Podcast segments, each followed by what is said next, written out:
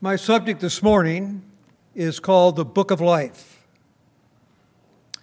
Now, we are at the last of our series. We have a mini series here, and I'm going to give you a little bit of background of the series, and then we're going to get into the Book of Life. Now, our first uh, sermon of the series was the New Covenant.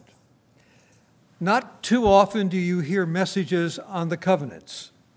And there's a reason for it, as I will explain as we go through it.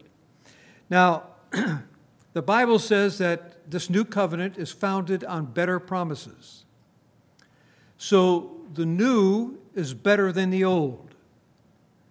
The old was a covenant made with Moses on Mount Sinai. The new was made with that Christ made to us when he died on the cross.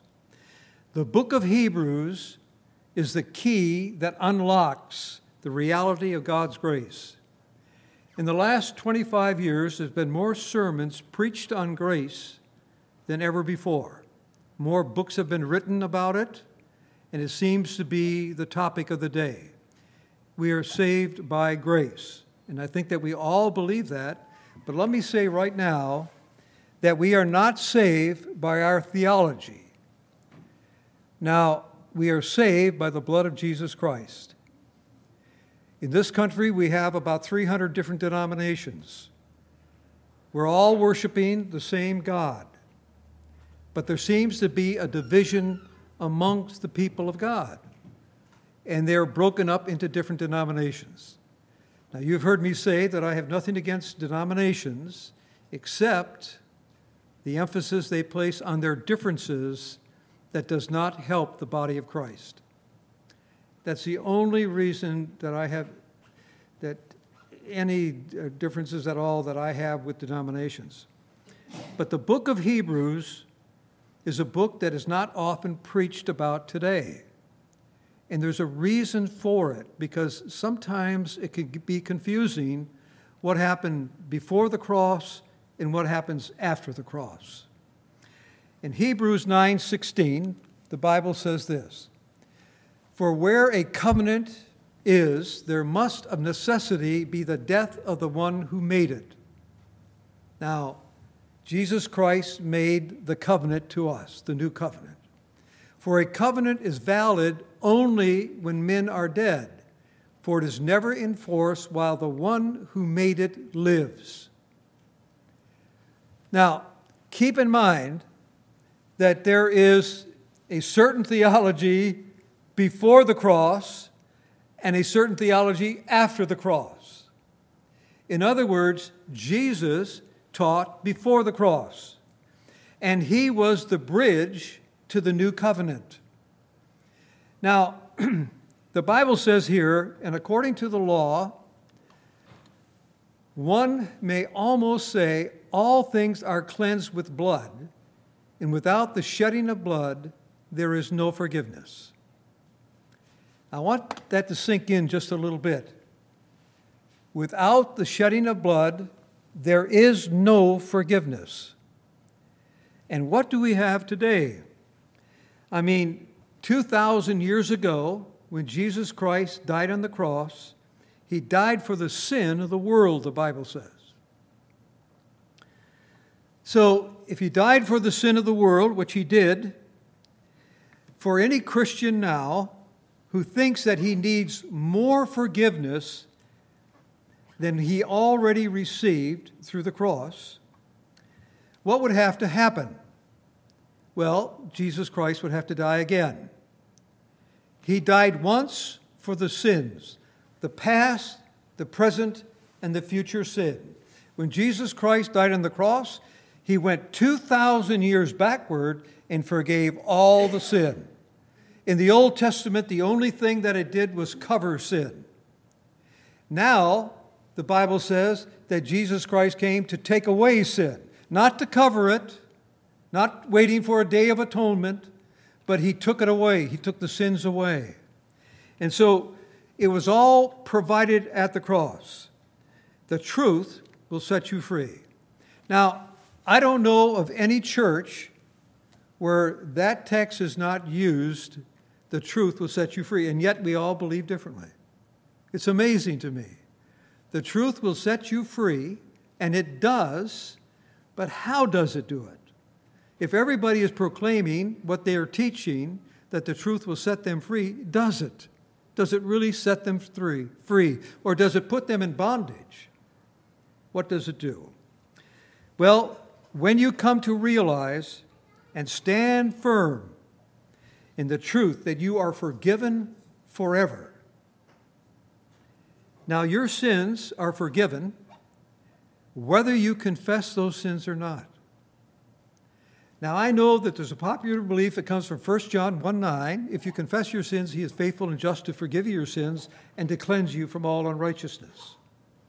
But we learned that that 1 John 1 9, John was speaking not to the Christians, he was speaking to the Gnostics. The Gnostics were a group of people, they claimed to be Christians, but they also claimed that they had never sinned. And they said that Jesus Christ didn't come physically. And so John was saying to those people if you confess your sins, he is faithful and just to forgive you your sins and to cleanse you. So here's what happens when you accepted Jesus Christ as your personal Savior, God cleaned house in you. You may not have understood it. At that time, it's, I know that when I gave my life to Christ, I didn't understand what being born again was really all about. The truth will set you free. Now, in Hebrews 9:28, the Bible says this. So Christ also, having been offered once to bear the sins of many, will appear a second time for salvation. Now notice what it says here without reference to sin, to those who eagerly await him. Now, I can't tell you how many times or how many people I've known that they believe, here they are, born again Christians, but they believe that they must appear before the judgment bar of God and give an account for their sins. And the Bible says here, will appear a second time, the second coming of Christ, for salvation without reference to sin. Without reference to sin. The Bible tells us that He's not only forgiven us our sins, He has forgotten them. And yet, we believe that at the judgment day, that we'll have to give an account for sins that He has not only forgiven, but He has forgotten. That doctrine has brought fear and insecurity to millions of Christians.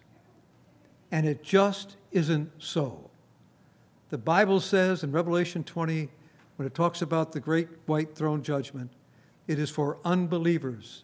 It's not for, un, not for believers. When we accepted Christ, the Bible says that we have passed through the judgment. We are safe and secure, rock solid in Christ, and I'll explain just how rock solid that we are. Listen, there is no judgment to the Christian. The new covenant involves God changing our desires to match God's desires.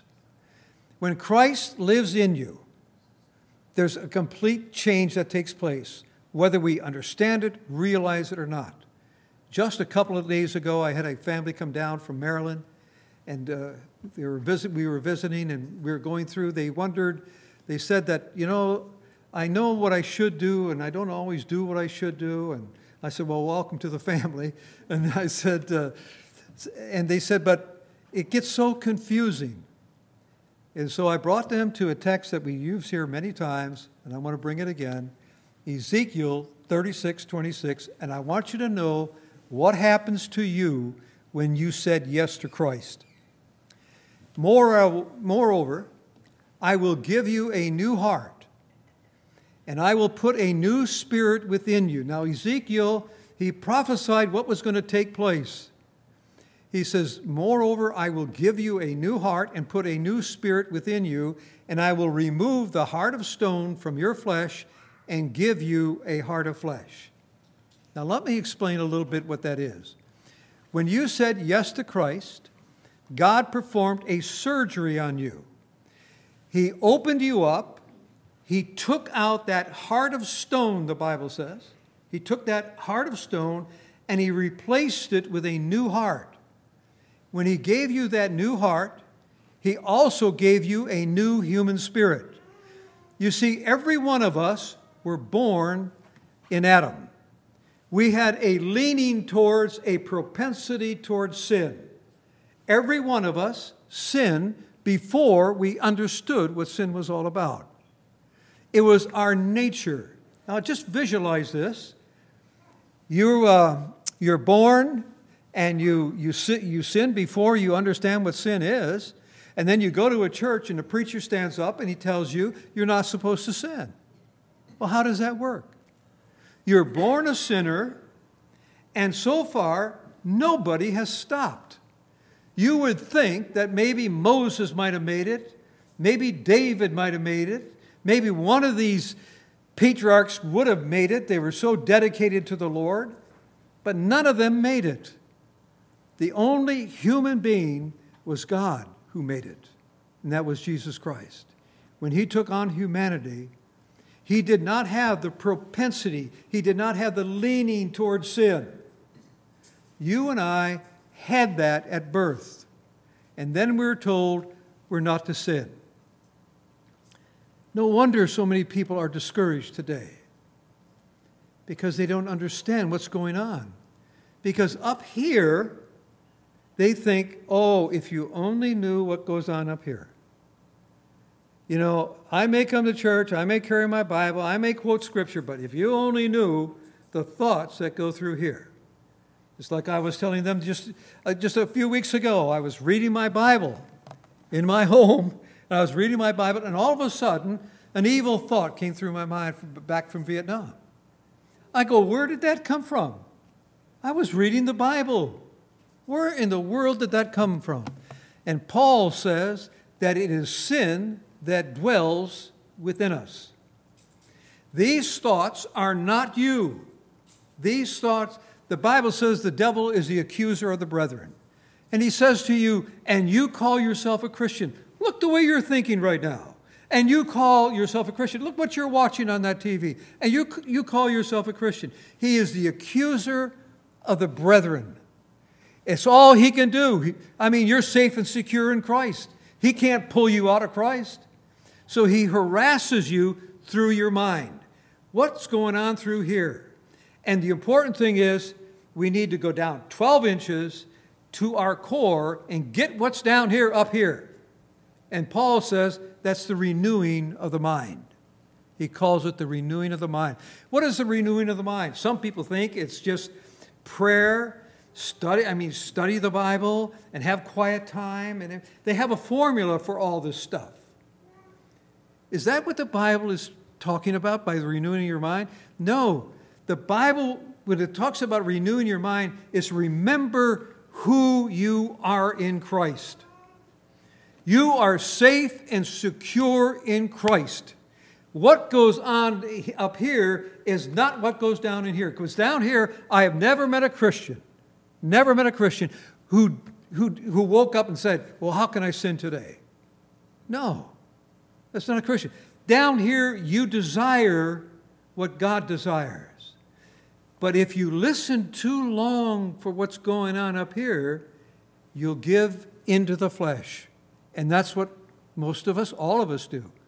We, we focus a little bit when the world comes at us. Look, there's all sorts of situations work, family, everything. And when that comes at us, we have a tendency to listen more to the flesh.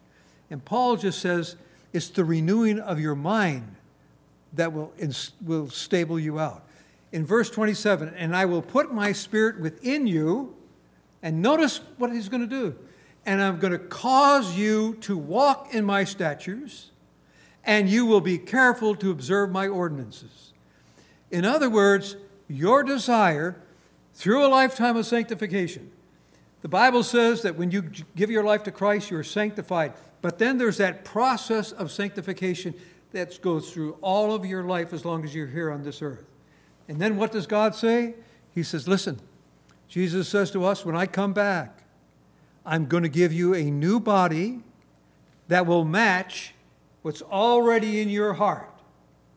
You see, in your heart, if you are born again Christian, you are rock solid with God. There's nothing wrong with you. Not absolutely nothing wrong with you. We need to get what's rock solid here up here. And that will cause us, believe it or not, to sin less. I mean, it's amazing what God has given to us in this new covenant. It's a whole new way of thinking, it's a new, new way of believing. It's, it's nothing that's ever been before. In the Old Testament, they didn't realize, I mean, they didn't know what, what we have now today under the new covenant. It, this is built on better promises. What are those better promises? The better promise is that you are rock solid with God. You're rock solid with Him. He loves you just the way you are. He says that He will transform us into His image over a period of a lifetime. So let God do it. I mean, if you think that all of this other stuff is going to do it, you're going to fight that battle all of your life. Give in to what God says is true, and you'll find freedom. Freedom knowing that you are one with God, that He loves you, that He'll take care of you, He's going to never leave you, He's never going to forsake you. It's, it's just a beautiful truth. Now, we are a forgiven people. Listen to hear what, what Hebrews says. And their sins and their lawless deeds I will remember no more. Before, when we commit a sin, before we can get anything out of our mouth, it's already forgiven, it's already forgotten. I mean, we worship a fantastic God, a God who knows that we were born with the propensity, to, the leaning towards sin. He knows that. And that's why he says in Corinthians, he says, I will not hold your sins against you. 2 Corinthians 5:19, I will not hold your sins against you. And he will not, because we are his child. And then the following week, we looked at the predestination puzzle. Now, there is a popular belief, and uh, I can understand where they get the belief. Predestination comes to us from Romans and Ezekiel, four chapters in Romans, two in Ezekiel. And if you read them out of context, remember, whenever you're going to take a doctrine out of the Bible, it's context, context, context. It's just like real estate it's location, location, location reading from the Bible, it's context, context, context. So in Romans, of course, Romans 9 is the most popular. That talks about God having the right to do what he wanted to do, and he does have that right. But that's not what it's talking about, but that's what we're made led to believe. And so we find that there are folks who believe, and they sincerely believe, that God is choosing individuals to be saved.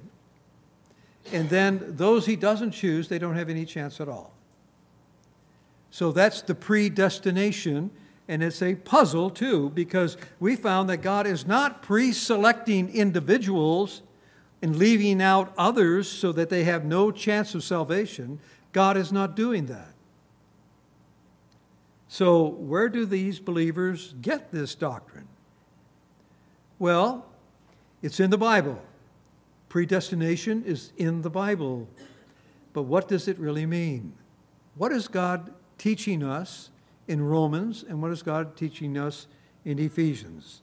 Well, we found out that what God is doing, He brought salvation to the early church, to the Jews. At Pentecost, it was all Jews.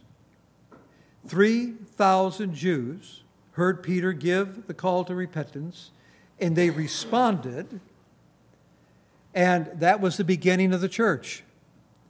So the Bible says that the gospel was going to go to the Jew first, and then to the Gentile. It did go to the Jew first, and then it went to the Gentile. And what Romans and Ephesians is talking about is God predestined the Gentiles to be saved as well as just like the Jews. And so it, it's not individuals selecting, it's talking about Jews and Gentiles.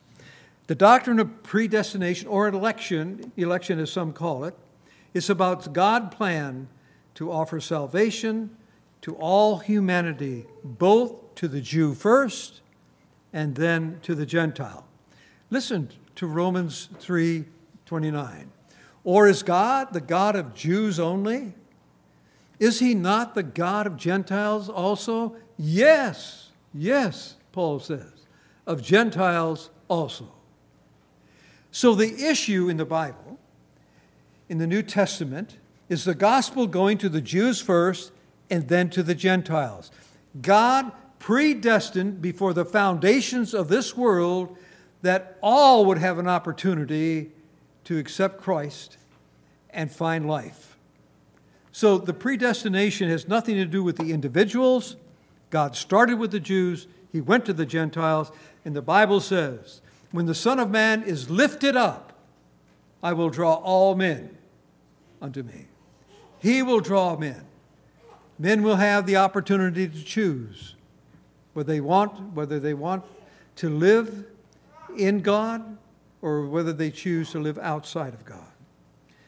In Ephesians 1 4, the Bible says this Just as He chose us in Him before the foundations of the world, that we would be holy and blameless before God.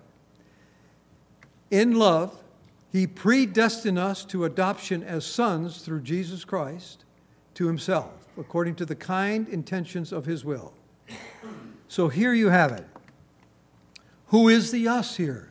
He has chosen us, and he predestined us. So here we find that Paul is he's preaching to the Ephesians. They are all Gentiles. And so he's saying to them, that He has predestined us, all of us, all you Gentiles. He predestined you to find salvation, just like the Jews. Now, you'll notice as you read your Bible, if you read the epistles, you'll find that in Ephesians and in Romans, those are written to Gentiles. There's books of the Bible that are written to Jews. Hebrews is one. First and Second and third John is another. First and second Peter, written to the Jews.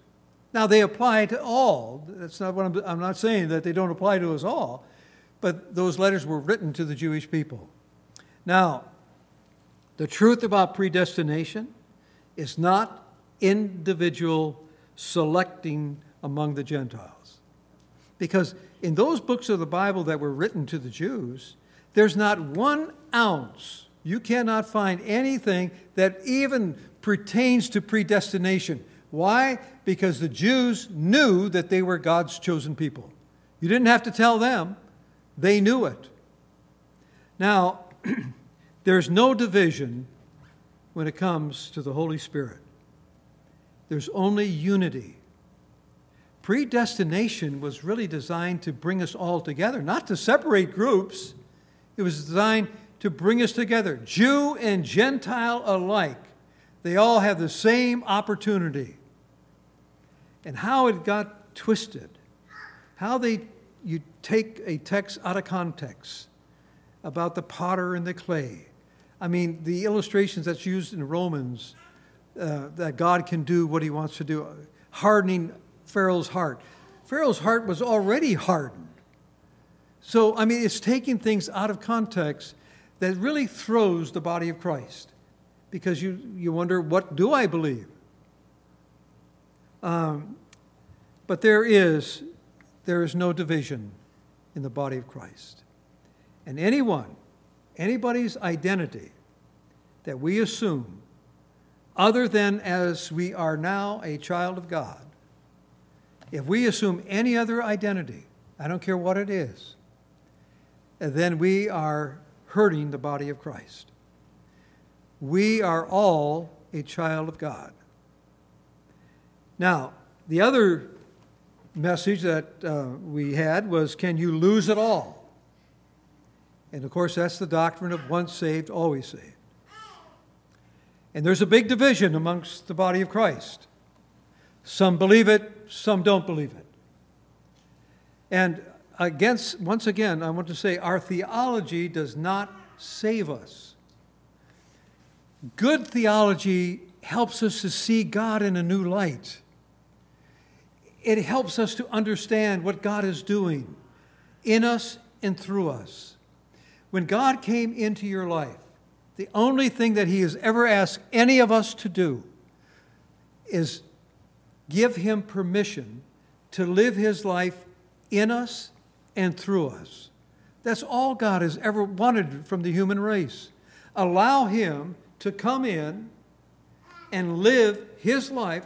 Christ in you, the Bible says, is the hope of glory. And so it's all we need to do is say, Lord, I give you permission to live your life in me and through me. And believe me, once you do that, it will have an effect on how you treat everyone how you treat the person behind the counter, how you treat every single person, your neighbor, everything. It'll have a profound effect if you just allow Christ to live in you and through you. Now, those who believe that you can lose it all, they have good, sound logic. As you know, and I have confessed to you all, that for 15 years I only preached half of the gospel. And there was a time that I believed that you could lose it all. Now, the logic is you were given free will. Now, that's true, isn't it? We've all have free will. So you can accept or reject salvation, and that's true. We can. We can reject it or accept it. And you can change your mind at any time. So that's pretty solid logic for those who believe that you can lose it all. You can lose it at any time. You can get discouraged, you can do whatever, and you can just say, I don't want God anymore. And, um, and that would all be true if you were not born again. That's why the Bible uses that term you must be born again. What does that mean to be born again? Well, I explained it. And Ezekiel says he's going to give you a new heart, he's going to give you a, a whole new way of looking at life. Now, whether you're eight when you receive Christ or whether you're 80 doesn't make any difference. But I can tell you one thing that it happened to you. You may not have understood it, you may have gone through most of your life without understanding what happened at your deepest core. The Bible says in 1 John that if you, when you receive Christ, you will no longer sin. How do you take that text and, and every one of us know, well, that's not me. That's not me because I sin. But the Bible does say that you will not sin. And the Bible says you will not sin from your deepest core. Not up here, here. You won't sin because you're rock solid with Christ. He lives in you. It's your desire to do what He wants you to do. You don't always do it because you listen up here. And so the, the whole key is to get what's here up here by the renewing of your mind. Now, you cannot and I say this with all the authority from God's Word you cannot get unreborn. You are born in Adam. And when you're born in Christ, it's forever. It's forever. When you said yes to Christ, God's dire desires became yours. Ephesians 1 13 and 14. In him you also, after listening to the message of truth, the gospel of your salvation, having also believed, you were sealed in him with the Holy Spirit of promise. Now just think about that. Those of you, first of all, you had to hear the message of truth. So you heard that Whosoever calls upon the name of the Lord will be saved. So you heard that. Now, do you believe it? So you've heard it, you believed it, and your life changed. Now, a lot of folks, when you say, when you were born again, what happened to you? If you asked me that when I was born again, I would say, well, I don't know. I said I had the same bad thoughts up here, and um, but I was changed. It seems like I was changing. I didn't understand it, but I knew that I was changing. Yes, that's what happens. When you accept Christ as your personal Savior, there's a change. Then, as we grow in Christ, now, I mean, it's saying a lot when I say to you, for 15 years, I was a, an evangelist and I preached half the gospel. And I thought I was preaching the full gospel, but I was only preaching half of it. It's a learning process. God is helping us to learn, and He's carrying us along. He's counseling us, and we're learning. That's what this Christian life is all about. But in that learning process, you're as solid as you could ever be. I know that there's a lot of things that happen, but listen to this.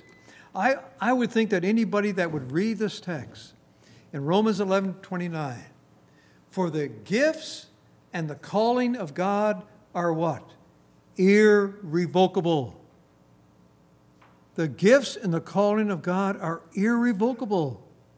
You don't lose them because of discouragement. You don't lose them because of sin. The sin issues was settled 2,000 years ago. Now, Paul wrote the epistles, and when he did, he knew that there was a variety of people who were at different stages of experiencing and accepting the gospel. And I know that that certainly was true with me. Now, the Bible says here in Hebrews 7:25, therefore he is able also to save forever, save forever those who draw near to God. He always lives to make intercession for them. So the Bible says that he is able to save us forever. So do you believe it? Do you believe it, or do you think in the back of your mind that it's up to your performance whether he's really going to do that. That maybe, maybe your performance is not that good at this time. And so he's waiting for it to get better and better. No, that's not the way it works. When God comes in to you, he cleans house before he comes in. He forgives all the sin. He, he cleans house. Then he comes in and he dwells within you. And it's Christ in you, the Bible says, the hope of glory. Now, Paul, when he, when he was writing the epistles, he knew. I mean, look at the Corinthians. He, he says, Dear saints, he calls the Corinthian saints. And here they were going through, they were getting drunk at communion service, and they called them saints. What would we call them today? Well, we would probably go, must be backsliders or something. We have a name for it but he calls them saints. He says to the Ephesians, Dear saints, I mean, it's, it's amazing how, how Paul recognized that if they were in Christ, they were in Christ. And just because they were performing wrong, just because they didn't understand things right, that they were still rock solid with God. Now, I hear a lot about I hear through the years, I've heard a lot of criticism about my emphasis on grace. Uh, I can remember that uh, one man said to you, he said, the whole Bible is just grace, grace, grace, grace. And uh, he said, I don't think you realize it, but you preach so heavy on grace that you give people permission to sin. And I've said to him, and I've said it to others. So far, nobody has needed permission. They're sinning all right just the way they're doing it. They don't need permission. I'll tell you what grace does, and it's recorded in the Bible. It's recorded in Titus 2:11. For the grace of God has appeared, bringing salvation to all men. What brings salvation to all men? Grace. That new covenant of grace opened the door for all to come in and be saved. So it says, He who overcomes will thus be clothed in white garments, and I will not erase his name from the book of life. Now we're talking about the book of life. But I want you to understand that what causes a person to sin less is grace. It's, this whole concept of grace, you're going to sin more because you know that your sins are forgiven. I know my sins are forgiven next week, next year, following year. Yes, I know they're all been taken care of. And does that want me to sin more? No, because Christ lives in you. You don't want to sin more, you want to sin less. And the Bible says the grace of God causes you to sin less. The more you embrace grace, the, the more your life is going to be more fulfilling. You will find yourself sinning less. You'll never completely stop because of up here. And that's why Jesus says, When I come, I'll give you a new body, and you won't have that leaning towards sin anymore. You won't have that propensity. You'll be, you'll be solid. This idea of the book of life. Some people have wondered their name, when they accept Christ as their personal Savior, their name is written in the Lamb's Book of Life. But then they believe because of what they do, their performance or whatever it is, they believe that somehow it can be erased out. And here the text says, no, I will not erase his name from the book of life. So there's no in and out. You're in. When you accept Jesus Christ, you're in. It's only when you believe that that your life changes. If you're in and out, it's too frustrating because now you're just going to look at yourself. You're just going to try to examine your life. And you're going to look at it and you're going to be discouraged. And you're wondering all of this because of what's going on up here. Believe me, every single one of us, we have this issue. The devil is the accuser of the brethren. He can't get down here, he can only get here. He just accuses you from not being what you're supposed to be, not acting like you should, not reading your Bible like you should, not having quiet time, all this other stuff. He accuses you. If you were really serious about God, you'd be doing this. That's not the way God works. That's the way the devil works. He is the accuser of the brethren. Now, notice here in verse 5, it says, he who overcomes. Immediately, when people, this is a problem sometimes with reading the Bible. We try to put ourselves in every text. And we, you can't do that in studying the Bible. You cannot do that. Now, it's just like, and I've said it before here, there's a lot of people that they have the Bible with everything that Jesus said is in red. And sometimes I've referred to them as red letter Christians because there's some people who want to do everything that Jesus said because Jesus is God. So, Paul, yes, he was a great man, but Jesus was God, so I want to do everything. No, you do not want to do everything that Jesus said to do. You do not want to do that. He said, if your right eye offend you, pluck it out. If your right hand, cut it off. You don't want to do that because that's not what Jesus meant when he said it. It's not so much what the Bible says, it's what the Bible means when it says it. Context, context, context. So, we hear some read, He who overcomes. Oh, so I've got to overcome. Uh, you, you see what they do? They read a text and they say, well, I have some issues. I mean, I, am struggling with this, I'm struggling with that. And, and the Bible says, He who overcomes will be clothed with a white garment. And then their names will never be erased out of the book of life. So then they start wondering, is my name written in the book of life? Uh, And then they read Revelation 20 and the great white throne judgment, and they read a text where it says, All will appear before the judgment bar of God. And so they say, Oh, that's Christians too. No, it's all unbelievers will appear before the judgment bar of God. The believers have already been judged. You have been judged the moment you said yes to Christ. Now, it sounds like he who overcomes, it sounds like we've got something to do with it. We've got to get our act together. We've got to uh, somehow prove to God that uh, we're, we're worthy and that uh, He will accept us then. Our question then is what does the Bible mean when it says, He who overcomes?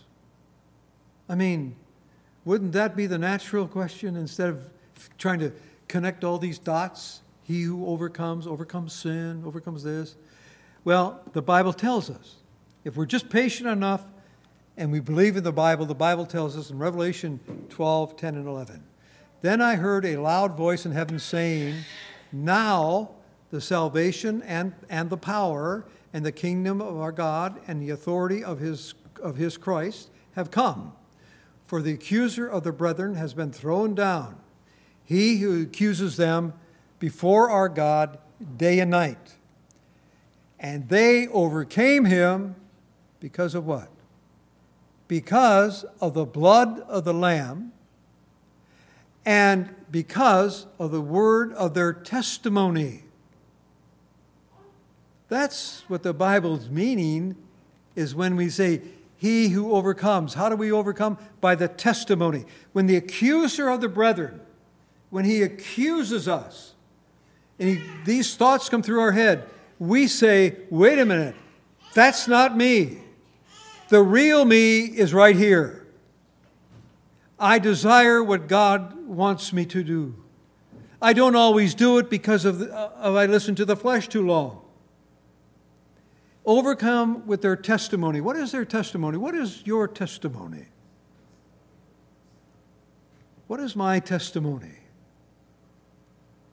My testimony is that Jesus Christ accepted me. He came and he knocked on my door. I wasn't looking for him, he came looking for me.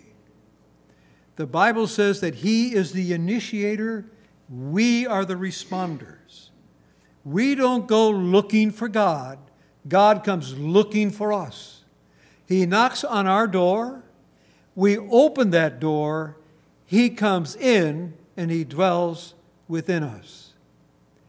That is our testimony.